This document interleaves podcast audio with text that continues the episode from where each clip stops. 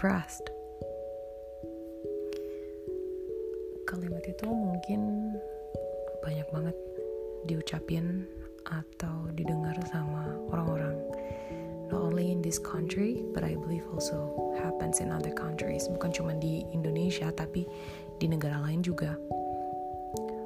Um, but the terms depressed itself apa itu sudah benar untuk dijadikan sebagai bahasa yang common. The more I think about it meskipun banyak orang yang membahas tentang depression and the importance of understanding the terms depression to keep yourself from suffering from it um, tetap aja. I think it's becoming the new trend for self-actualizations that's a very very unpopular opinion toward depression and self-diagnose so halo semuanya Um, aku Cynthia. Aku adalah seorang yang baru lulus. Sudah beberapa kali mencoba untuk bekerja sana sini in different fields. Banyak experience yang sangat-sangat build my character as I am today and I always believe that problems would always come to my life the only thing I can do is to face them and make sure I am not crumbling. Um, this is my first podcast, and karena dulu maybe I'm one of them who constantly say that I'm depressed to my friends and myself. Um, tapi seiring berjalannya waktu, I see that that could be a wrong thing to do. So kita akan bahas sekarang di podcast pertamaku tentang I am depressed is the new trend for self-actualizations. Jadi untuk topik sekarang kita nggak akan panjang-panjang. Kita akan bahas dulu tentang depression ya. Jadi general um, meaningnya untuk depression itu adalah feelings of severe dis despondency and dejections. Jadi a mental conditions yang dikarakterize dengan perasaan dan typically also with feelings of inadequacy and guilt, often accompanied by lack of energy and disturbance of appetite and sleep. Jadi ini perasaan yang selalu merasa bahwa gunda gulana dan merasa bersalah ini bisa mempengaruhi hilangnya energi dalam tubuh kita, terus juga terganggunya pola makan yang biasanya kita punya gitu, yang suka sering, yang sering makan, senang makan jadi jarang makan misalnya, dan tidur, makin susah tidur, atau pengen tidur terus. Jadi intinya adalah mengubah apa yang biasa kita lakukan menjadi pola hidup yang lain gitu. Tapi dipengaruhi oleh energi yang ada dalam tubuh kita sendiri. So that's basically it gitu. Cuman mungkin kalau untuk dari sisi psikologinya bisa dibaca lebih lanjut di medical uh, journal. Itu kayak cuman common understanding aja ya um, about and then about self diagnose jadi self diagnose ini kita uh, terbiasa untuk karena gini it's very common for us to listen about this kan. You know yourself better than anyone else gitu. Jadi kita ngerasa bahwa ya gue rasanya gini. Ya itu that's the truth gitu. What you see ya gitu tapi that doesn't mean I feel that gitu tapi kadang mikir juga gak sih kayak um, kita tuh mau nge-show sesuatu yang dilihat sama orang lain orang-orang dekat kita ya itu tuh bukan berarti it's not the real us juga gitu. Nah, jadi apa yang mungkin orang lihat tanpa kita sadari, it could be the true the truth about us juga gitu. Tapi karena kita ngerasa kita yang paling benar, kita yang paling ngerasa uh, that's how I feel people don't really understand about me much more uh, better than I am gitu. Jadi we tend to self diagnose bahwa gue itu depresi misalnya. Gue tuh depresi gue banyak masalah gue stres. Dan lo yang bilang gue nggak depresi lo tuh cuman gak supportive aja. Kayak gitu misalnya. Um, that's the worst scenario ya kalau yang udah terlalu apa namanya um, um, udah terlalu menggebu-gebu gitu untuk self diagnose gitu. Terus social paradigm towards trust and hard work itu juga kita akan bahas sedikit aja. Um, social paradigma mengenai stress dan hard work. Jadi kita udah biasa sebagai Asian itu hard work base gitu kan apa pun yang kita lakukan, kalau terus-terusan dilakukan, semakin keras kita kerja, hasilnya akan semakin baik, semakin baik, semakin baik. Semakin kita stres, semakin tinggi kita stres, semakin kita dekat dengan kata sukses. I think that's a very common terms for us either. Aku nggak terlalu paham sih kalau di negara Asia lain, but in here I feel so gitu. Karena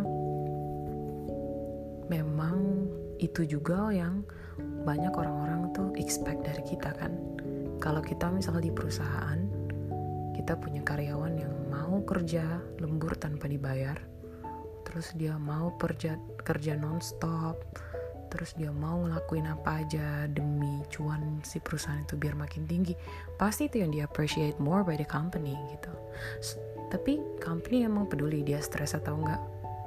Doesn't matter. Kalau stres tinggal kasih uang untuk vacation misalnya kayak gitu. Kalau stres tinggal kasih libur sehari dalam setahun kayak gitu misalnya.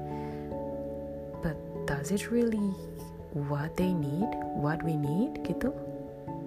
Hmm, not necessarily juga sih.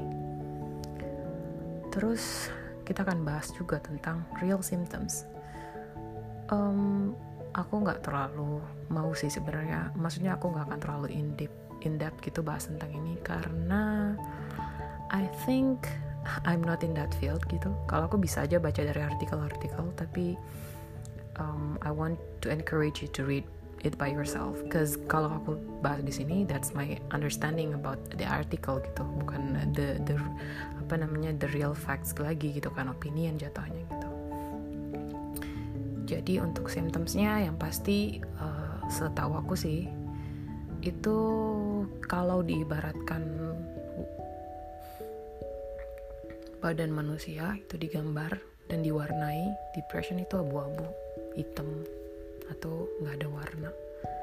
Jadi um, kalau udah sampai ke tahap depression it's hard for us to feel anything gitu. Jadi kayak kita tuh ngerasanya ya udah sedih tuh nggak nangis senang nggak ketawa marah nggak teriak-teriak kayak gitu. Hampir mirip psikopat juga gitu gak sih? Tapi aku belum bahas aku belum tahu sih hubungan antara dua itu. Cuman that's very interesting for me. Jadi um, no I'm not making fun of it just like you know jangan terlalu sensitif ya. Kita kan di sini lebih ke um, open discussion aja gitu. Jadi kayak gitu jadi as long as you still feel that um, aku marah aku marah kayak gitu I don't think you're depressed, maybe you're, you're stressed, maybe, atau you're tired, you're exhausted, maybe, but doesn't mean you're depressed, gitu kan? And then, mm, the last thing, depression as a self-actualizations. Jadi orang-orang itu mikir bahwa saat dia udah di tahap depresi, aku depresi. Itu kadang ya kadang nih kadang nggak semua. Kadang aku lihat itu bikin dia terlihat seperti seseorang yang pekerja keras yang kuat hingga saat ini yang diterpa banyak masalah.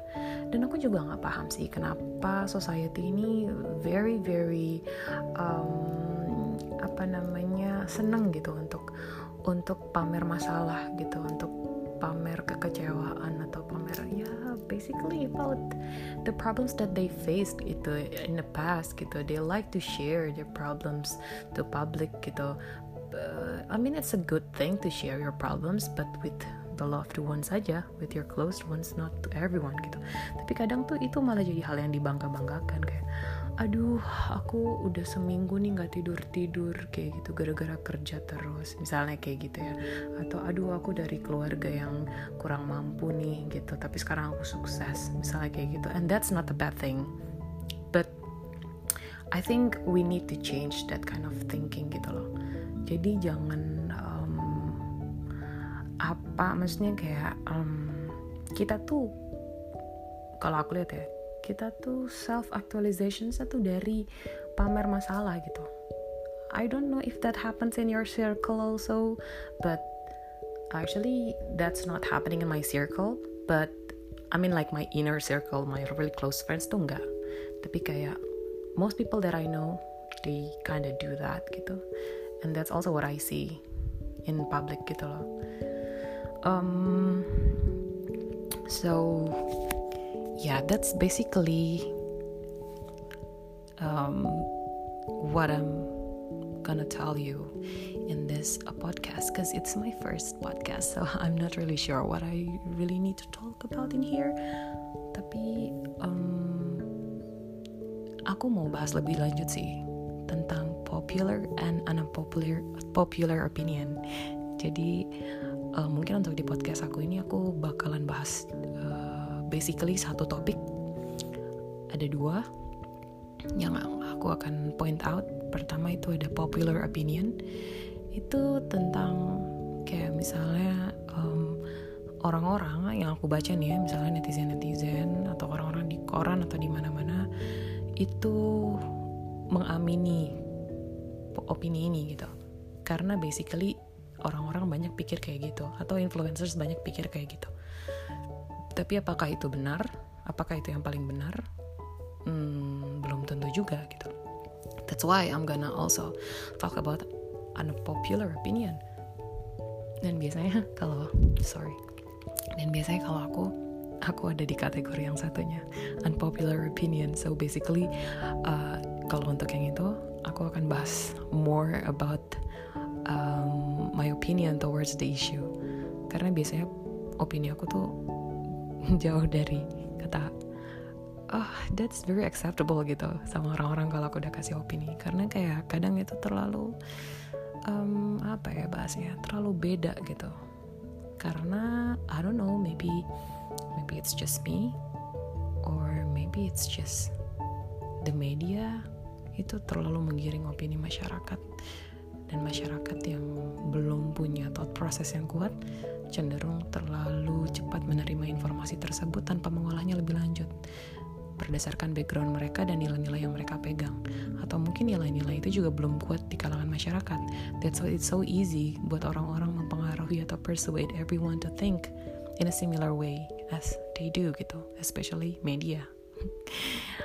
Aku nggak ngomongin media jelek atau enggak aku cuman ngomongin popular and unpopular opinion. Popular opinion would be basically um, aku ambil refer uh, from Twitter atau Instagram atau comment sections yang ada di berita-berita. And unpopular opinion basically would be my opinion towards it yang sering kali atau bahkan selalu berbeda dengan apa yang ada di kalangan orang-orang banyak gitu. And then at the very end of the podcast, I'm going to talk about the summary. Jadi dari dua opini itu kita ambil nilai-nilai yang kayaknya nih ada di tengah gitu. Jadi aku akan debat dengan diri sendiri kalau kedengaran sih kayak gitu di podcast ini. Dan kita akan cari silver liningnya. Kita bakal cari um, apa namanya si uh, benang merahnya ini di mana gitu. Terus kita juga akan um, sum up the story. Jadi kita bakal bisa lebih pandai dalam berpikir, dalam mencerna informasi, untuk juga menanamkan nilai-nilai yang kita punya dalam mencerna informasi tersebut sebelum kita sebarkan lagi opini kita kepada orang banyak. Kayak kita kayaknya sih. I'm not sure if this is interesting or no, but this is what I'm gonna do because I'm so bored in this quarantine. So, thank you for listening. This is my podcast, Cynthia. See you on my next episode. Bye.